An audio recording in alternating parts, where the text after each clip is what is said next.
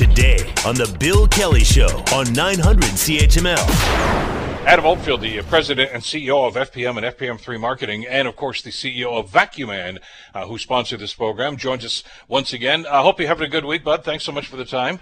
Yeah, my pleasure, Bill. I think this is twice in one week. I think we've uh, we've had the chance to of talking. I mean, so many things happening in technology and so forth, and uh, you know, I can tell you, it's it's great that we're going to get a little warmer weather. Uh, it's probably the last before we actually start shivering and freezing and and so forth. Uh, but uh, just to jump right into, it, I want to share with you that uh, uh, Vacuuman, we're now part of the community, as you know, and uh, sponsoring our Tech Talk show. Uh, we're now a member of the the Rotary Club of Hamilton. Uh, I managed to, I jumped right in and supported. And you know, with all these things happening right now, Bill, with COVID and all of the elements of where we're all working from home and all that, I have to say that uh, the Rotary Club of Hamilton's done very well, like many organizations, using virtual connections. So the old method of going out for lunch or morning breakfast meetings and, you know, collaborating with fellowship and otherwise, they're doing it now in a remote environment, making it extremely capable that anyone could be able to grab lunch, which you should, take out, keep our restaurants actively involved, and now you can do virtual meetings. So there's no reason why you can't have a virtual uh, environment or be part of a, a service club uh, in this day and age. And I know you've been a member, as of course, with FPM and FPM3 marketing too, and very active with Rotary. So good on Vacuuman. That's great news. Yeah, we're very excited to participate, and and I mean we're really rooting ourselves inside the community here. Uh, you know, kind of like really trying to. Uh, well, you know, as a Hamiltonian myself, I just can't seem to get out of the cities. It's like I can't get. I just kind of root myself right back into it. So uh, I'm going to be actively assisting them uh, in their future tech environment. Um, and so if uh, anyone's looking to join or want to participate or be supportive, uh, just reach out to the Rotary Club of Hamilton website, and you'll be able to join, and, and uh, we'll get you on online without the fear of needing to be in close contact with anyone. All right, let's let's delve into some of this stuff here. Did you ever think, in your wildest imagination, and you do have a wild imagination, uh, that on November the sixth we'd be talking about air conditioning? But look at the temperature, and we are talking about air conditioning. Well, again, I look at it as this is the time to talk about it before we get into the new year, right? So summer's over, but we got a little warm spell about to kick in. And there's a new, very cool, if you're living in an apartment, you may not have standard ductwork like a normal home or, or uh, otherwise, or it may be a commercial office environment. Anyway, the Sileo Breeze Echo Smart AC is an option for you, and it's, it's probably the most inexpensive. And I wanted to bring this up because we talk about controlling our smart devices. Um, or smart homes. Uh, and this is one I thought was really, really cool. It's like a window wall unit air conditioner, and you can control it directly from your smartphone. So launching it is, is probably the worst time because we're going into the winter months. But if you're looking for that unit, um, maybe short term while it's still warm, or you may be looking for something in the new year when you're looking at summer to come, this is a phenomenal product you want might want to consider. It's a wall unit, straps directly to your wall or to your window, and you can control it, all of it, within the uh, uh, your handy little uh, app on your smartphone device. Very cool. Very cool. Uh, I want to talk about the right to repair. This is the state of Massachusetts now and, uh, has passed this law, uh, which is very interesting. Maybe you could explain that. Yeah, uh, the reason I brought this up, uh, Bill, is because back uh, around January this year, uh, there was a bill that was trying to be passed in Ontario, and it got turned down. It was a private member's bill that they were trying to uh, pass. And when we talk about right to repair, this is something of which I believe was very, very uh, significant for two reasons. one, we should have a right to repair. You should be able to go to any mechanic or any repair shop and have your vehicle maintained and repaired. That's part of the freedom of opportunity to have your products repaired anywhere. However, uh, our cars are becoming so sophisticated. They have so many components inside them. Uh, just uh, to give you a perspective, the Cadillac uh, SUV has over 32 computer parts in it. So when we talk about repair, we're not just talking about tire changes, oil changes, uh, you know, radiator changes. We're talking about the actual repair of the electronics, uh, updating the system, reading what's going on. And so even in Ontario, it has hasn't passed yet. You may need to go to, or you may find your mechanic might say to you, unfortunately, I don't have the equipment. Uh, I can go up to a certain level, and then I'm going to need to take it to an authorized dealer who only has uh, the equipment to work on this uh, vehicle. Well, in Massachusetts, they just passed and why I think this is a milestone is the fact that now it will bring the opportunity that in the state of uh, you ha- in the state of Massachusetts you have to be able to make it a right to work, meaning open data of the, of the electronics. This is important for two purposes. One, you can get your car repaired by any mechanic for that matter. However, it also opens that data as the user, or you may not even know that, Bill, when you and I talk about vehicles and Lexuses and otherwise, that our cars have a lot of information. Sure. And what information is being shared with the automotive, uh, you know, when they plug it in, what is being shared, where we go, what's being tracked, what information is actually being stored. And this has only been proprietary to the manufacturer. That changes. So this is something which I believe all of us, if you're purchasing a vehicle, you should have a right to know what is your vehicle doing? What is it saying? What is it storing? So this is a, in my opinion, it might sound like a, oh good, I can get my car repaired at uh, Billy's down the street. It's really about the fact that you have now open data available to you and you'll be able to get access to this data on your smartphone. It's not available in Canada yet, Bill. There's a passing bill that is currently in, I know, Congress to be reviewed uh, it was turned down in January. I certainly hope this is going to roll out quickly now, uh, not only in the in the United States but also in Canada. Absolutely. Uh, we're watching a lot more TV. We're streaming a lot more, obviously, because of the pandemic, and we're staying close to home an awful lot of the time. So they've done some, some research on this, and uh, the most popular genres of the kinds of movies we like to watch. And I'm not surprised by the result here, Adam. Yeah, well, I mean, when we talk about, I'm not a big fan of horror films. I'll be honest with you, Bill. Yeah. It's not an industry I look at and kind of go, ooh, I can't wait to see this. I don't know, maybe it's just me. It's, queer you know, kind of gives me the queasies or whatever the issue is. But apparently, you know, prior to the whole COVID crisis, uh, a lot of Hollywood was turning down horror film uh, development. And what's even more interesting, it's one of the most profitable uh, movies the industries and cultures that were being produced. So, uh, I mean, I'm not maybe a character of which could be uh, promoting this, but why I'm sharing this information is that Netflix, Amazon, um, not so much Disney. I guess Disney doesn't think horror films is in its genre or category to carry. However, I can tell you that Amazon and Netflix and Apple very much so are going to be putting a lot of their money and investments into creating uh, a larger group of horror films. And when I say horror films, I'm not talking about just the uh, uh, Jason and the Uh, uh, suspense films. Um, so it's very, for those of you that are very, very uh, passionate about those type of films and, and movies, you can feel confident knowing that um, all of our streaming networks are going, and you and I just talked about what's happening in the streaming world just past week. Um, they're going to see a lot more categories in that, in uh, the horror film, suspenseful film category. Well, especially because let's face it, with the demographic that does most the streaming is is that what 17 to about 30 age bracket.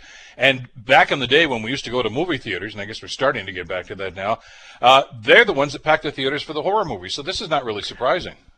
No, it's not. And I think this has been one of the areas where Hollywood didn't really see, uh, you know, where they saw the value was that they were able to make money off of things like superheroes. You know, when we saw the big uh, DC comic, Marvel comic yeah. line, um, there was so much more, not necessarily the movie was making the money, it was the residuals in the long term. So I, all I'm saying is that uh, with respects to the level of which categories of films we can see, it's very evident that uh, uh, the streaming networks are going to be putting heavily investments into that movie category, uh, where a lot of indiv- a lot of fans haven't been able to obviously not only go to the movie theaters, but there wasn't really a lot of selections or a lot of new movies other than independents that were coming out. So it's good to see there's an investment in that category if you were into the suspense uh, horror category film. Here's a cute little story about GameStop One, something that uh, they just did as a, kind of a little project that really kind of took off, didn't it?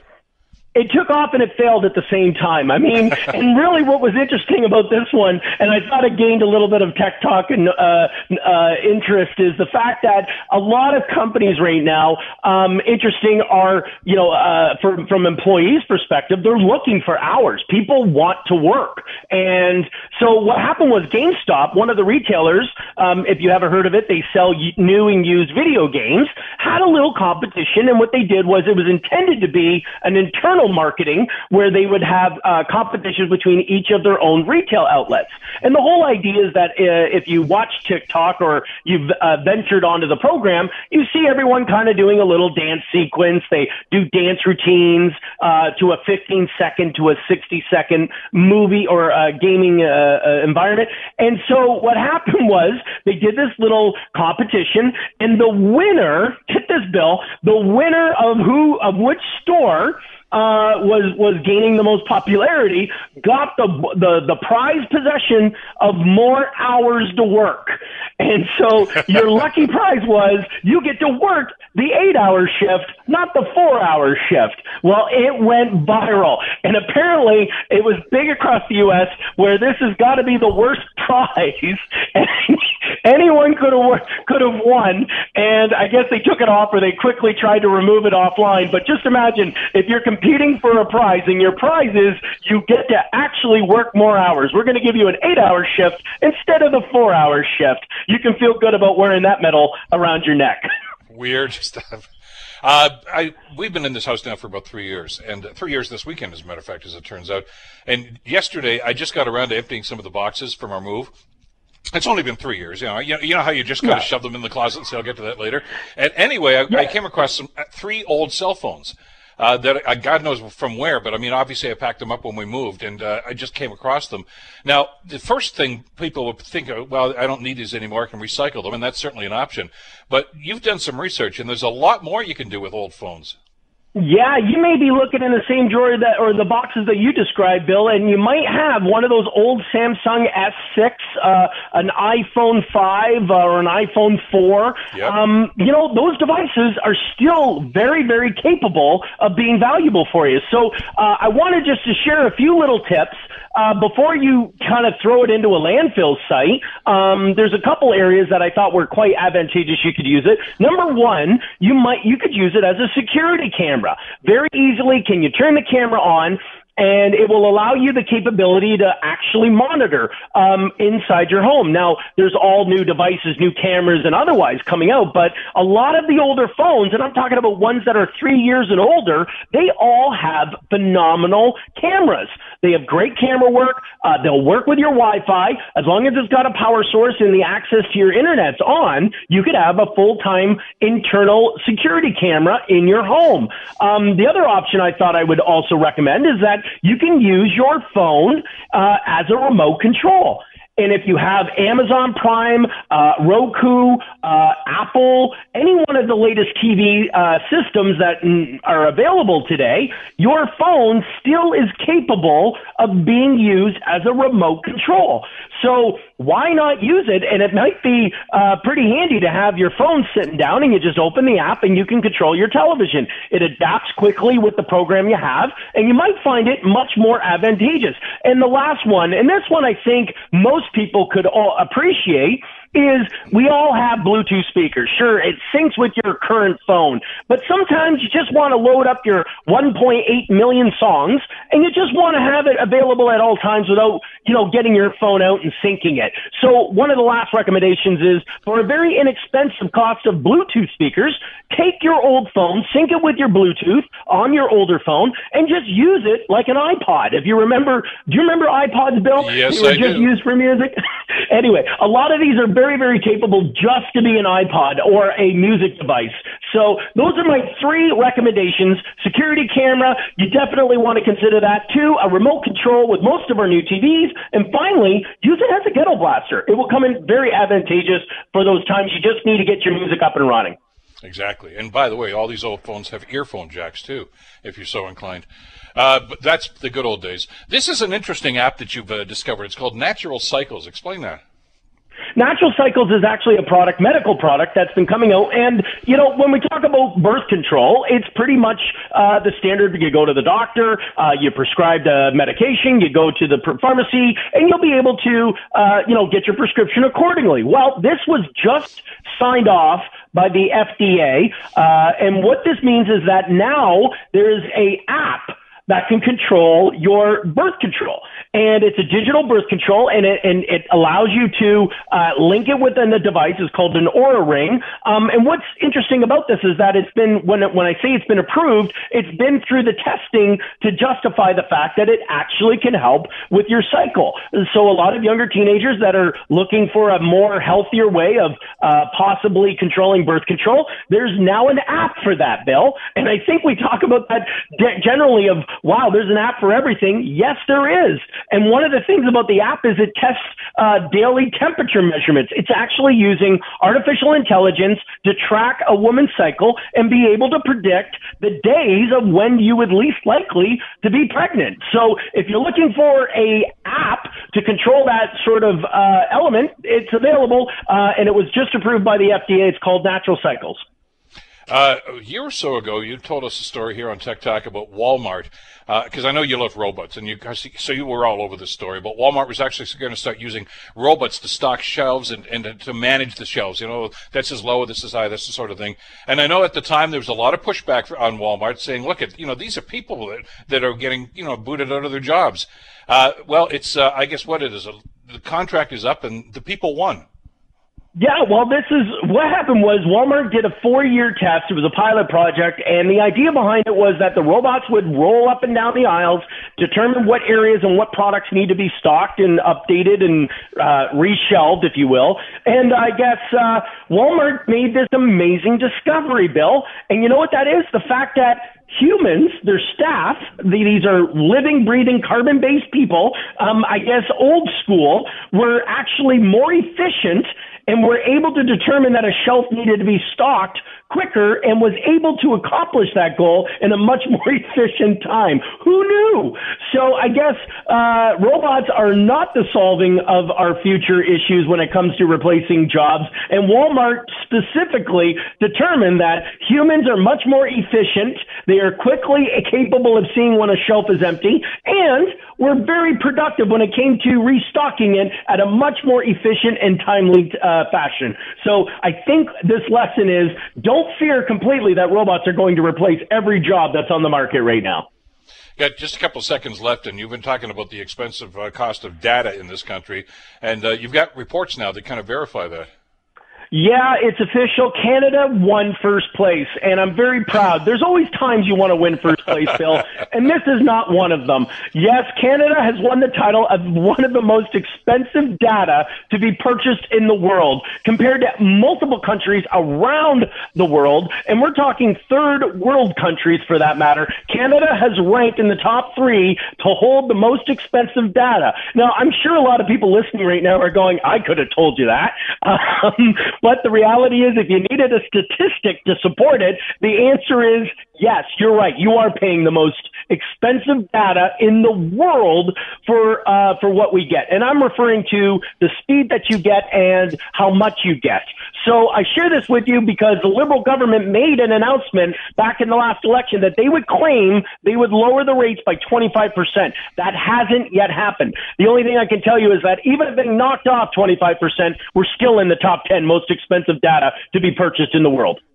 Good to know. Okay. Uh, uh, we're out of time. Lots more to talk about. We'll have to shove some of this stuff off to next week. Uh, enjoy the rest of summer. Apparently, it's going to be real nice all weekend, so you can do that. And we'll talk to you next Friday, Adam. Thanks for this.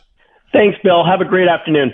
You too. Uh, Tech Talk, we do this every Friday. Brought to you by Vacuuman. The Bill Kelly Show. Weekdays from 9 to noon on 900 CHML.